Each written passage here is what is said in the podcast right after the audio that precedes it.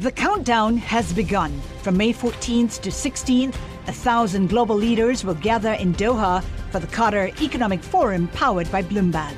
Join heads of state, influential ministers, and leading CEOs to make new connections, gain unique insights, and uncover valuable opportunities in one of the world's most rapidly rising regions. Request your invite for this exclusive event at QatarEconomicForum.com. This is Bloomberg Law with June Grosso from Bloomberg Radio. The U.S. Supreme Court will hear its first abortion case with a new conservative majority this term, ruling on a Louisiana law that requires doctors who perform abortions to get admitting privileges at a local hospital. The law is similar to a Texas measure the court struck down in 2016 when Justice Anthony Kennedy was still on the court. The case promises to provide the clearest picture yet of whether Chief Justice John Roberts and the reconstituted court will move quickly to roll back abortion rights. Joining me is Carol Sanger, a professor at Columbia Law School. So, Carol, the case before the court is not directly about whether women have the right to an abortion. It's about admitting privileges for doctors. So, why is it so important? The admitting privileges issue is very important because it's one of the techniques that's being used to make abortion harder to get by increasing the burdens that doctors have to follow in order to be licensed physicians who can perform abortions under state law. And so, what admitting privileges does is say uh, every doctor who performs abortions or a certain number of abortions has to have permission from a hospital within 30 miles of the clinic in order to be licensed to perform abortions. We had this identical case in Texas, and in Texas, nothing is 30 miles from anything else. That's a bit of an exaggeration, but we know that it's very difficult to find a hospital that close.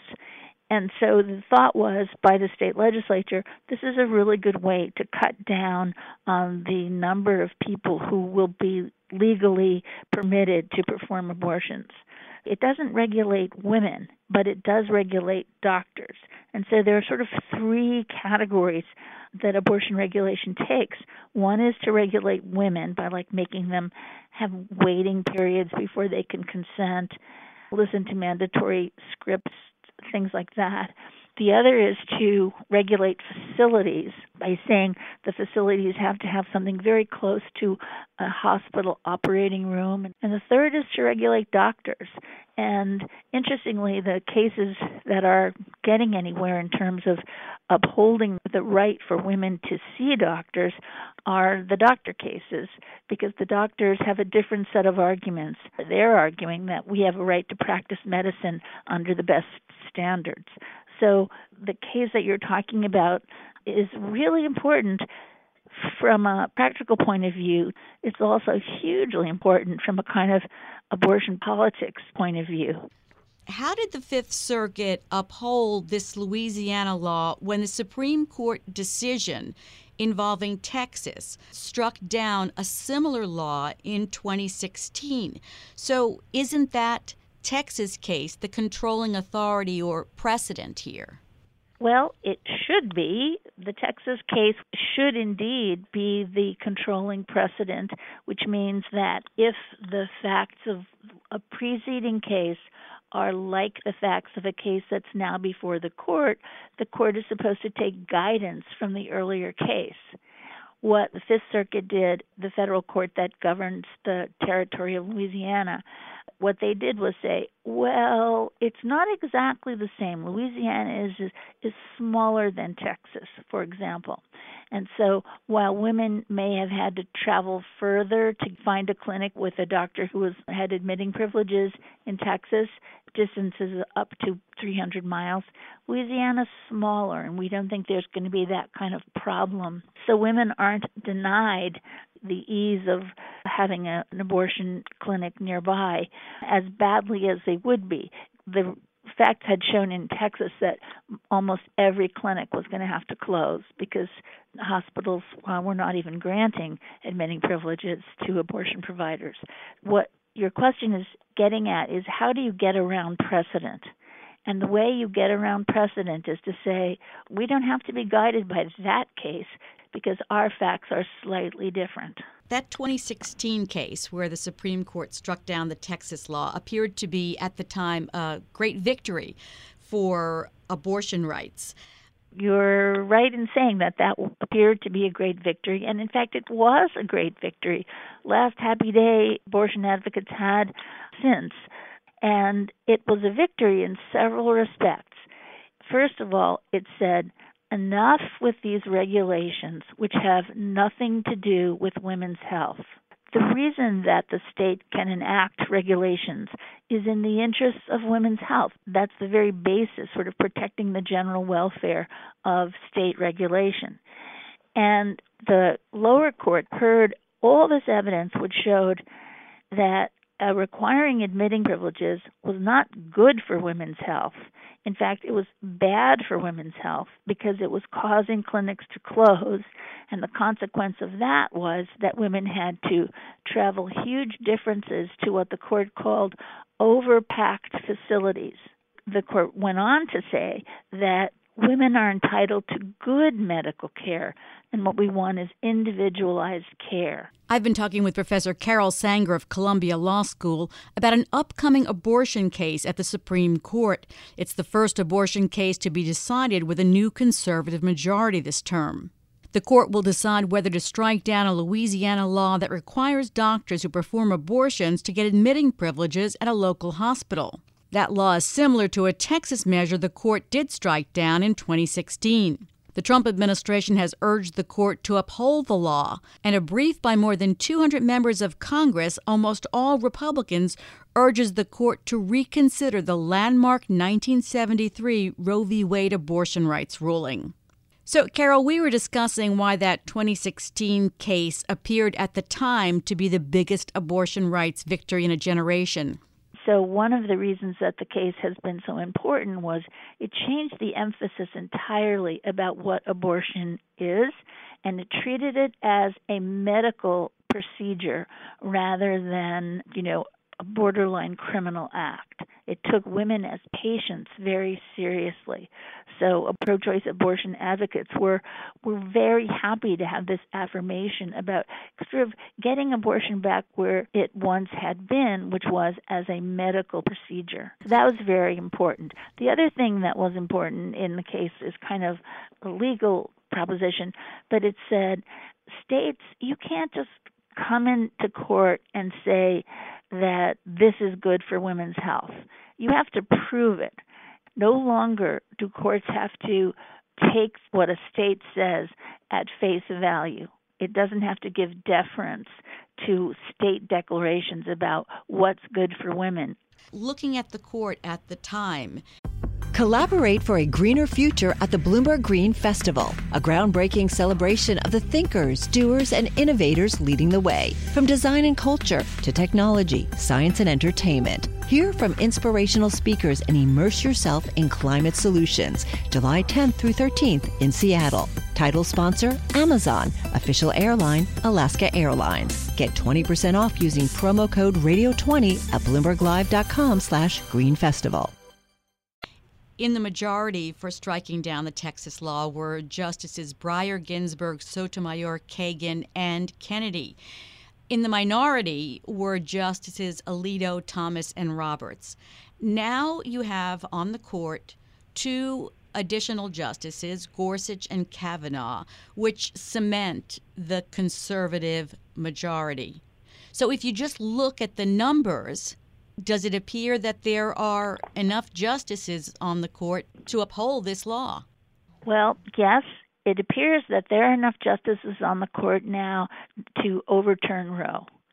Whether they will overturn Roe and do it on this case is a different question.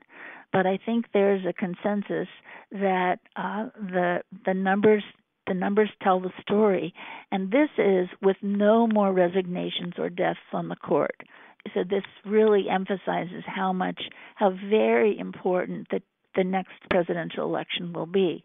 Um, as it is now, I think um, Trump has appointed 28% of all federal judges at all levels, from district courts to the Supreme Court. And we're beginning to see the consequences of that as lower courts are beginning to become more conservative as well. If the justices decide just to rule on this case and not go any further, would they have to overrule their own precedent and say we were wrong in 2016? Or would there be another way that they could do it without overruling the Texas case? Yes, there's a milder way that they could go about it. They could say the Texas case is not binding on the facts of the Louisiana case because of the differences in the two states, the populations, where women live, where the um, clinics are located. They could do that. That would be really pretty I don't want to say shifty, but it would be pretty um, playing with the facts when the trial court in the Louisiana case also developed a very clear record that this was going to close clinics. And there's really no um, there's really no argument that that's what legislatures are trying to do. Right now, uh, state legislatures are going out of their way to try to pass regulations that are so outrageous that the court will have to take the case. And what they mean to do, as with these admitting privileges regulations, and this is this is really was your opening question. Um, it's not really about admitting privileges.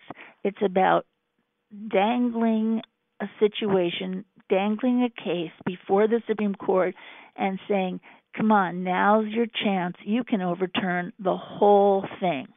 You don't have to just pick at one regulation and and say, well, that's no good, that's unconstitutional.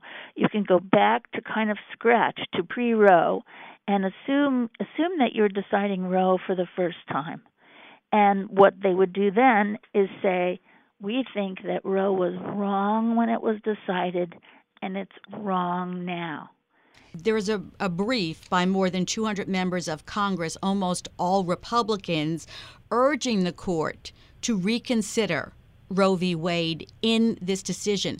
But right. most legal experts, I don't know if you agree, but most legal experts seem to think that the court won't go that far. I do agree with that. I think that it is it is really too early. First of all, the timing of the case would be before the election so that we would have a, a decision on this case before November. And the court is very aware of trying not to so obviously get into the political uh, the political machinations that are going on now. The court likes to present itself as neutral and not have partisan politics that are guiding its decision. So it has a huge institutional interest in its own integrity. And the reason for that is that the court wants people to follow its decisions and to have legitimacy. They have to say, "Listen, we're not on one side or the other. We're just we're just deciding the law." As though deciding the law was a completely neutral thing. Um, but so that's one reason why I think they would be very reluctant or loath to to to kick out Roe right now. The other thing is another reason why they might hesitate to do that is it's not necessary to get rid of Roe. You can take care of the case, you can take care of the issue that's been brought before the court, which is are admitting privileges in Louisiana governed by the 2016 case called Whole Women's Health that we've been talking about from Texas. And so that the court always has a, a sort of policy that it wants to rule as narrowly as it can. It doesn't want to go any further than it has to do to decide the case before before it. So it would be taking a very big and bold step to say, you know, it's just not good enough to rule on admitting privileges. We we're going to rule on the whole essence of Roe. We're going to make abortion a crime again. So how would the justices go about getting to that point? If they decide that they are going to deal with Roe and deal with it, you know, go back to the drawing board, what is very important is the grounds that they announce for deciding that Roe is no longer good law. And I think what most people expect them to do is to say, we've reread Roe and we've decided their big mistake in Roe is there is no privacy, right to privacy in the federal constitution. And that was their mistake. They based the whole decision on a right to privacy, which they, some argue, invented. Now, many people, scholars and so on, think that privacy is is not an invention. That we have all kinds of examples of privacy, like you can't have your your house searched without a search warrant by by state officers, and that's an example of the kinds of privacy that citizens can can expect, even though the Constitution doesn't mention the word privacy. It says citizens have the right to be secure in their homes. But that's that's what they'd have to say. They'd have to say um, privacy is does not extend to things like deciding about abortion. That's just not that just carries it all too far.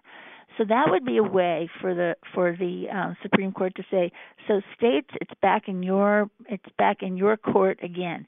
All the states get to decide again, as it was prior to Roe, whether they want to make abortion a crime because states have the right to decide what are crimes in their states. So let me ask you this then. Looking at all the circumstances that you mention here, all the factors, what do you think the court is likely to do? Do you think they're likely to uphold the Louisiana law or strike it down? Well, I think that the court will uphold the Louisiana law, which would be how they've gone about ruling on abortion regulations in a number of other circumstances. They'll say, you know, the Texas case doesn't cover everything in Louisiana. And we think that, that we may have made an overstatement, is how they'll put it. For example, the part about courts don't have to rely totally on what state legislatures say they can say, well, not so fast. We think that state legislatures are entitled to deference in their lawmaking. That's what a democracy is. So there are ways that they can adjust and cut back on whole women's health. And that's what I think they'll do. Now, that's not what the brief you mentioned wants them to do, the members of Congress. It's not what a number of governors had come out and say we want to encourage the court to overrule Roe, but I think that it's too early. Um, I don't think that Justice Roberts is keen to, to be the guy who's going to criminalize Roe at this stage. Thanks so much for being on Bloomberg Law, Carol. That's Carol Sanger, a professor at Columbia Law School. And that's it for this edition of Bloomberg Law. I'm June Grosso. Thanks so much for listening. And remember to tune into the Bloomberg Law Show weeknights at 10 p.m. Eastern, 7 p.m. Central, right here on Bloomberg Radio. The countdown has begun. This May, a thousand global leaders will gather in Doha for the Qatar Economic Forum powered by Bloomberg, held in conjunction with our official partners, the Qatar Ministry of Commerce and Industry and Media City Qatar, and premier sponsor QNB. Join heads of state, influential ministers, and leading CEOs to make new connections and gain unique insights. Learn more at QatarEconomicForum.com.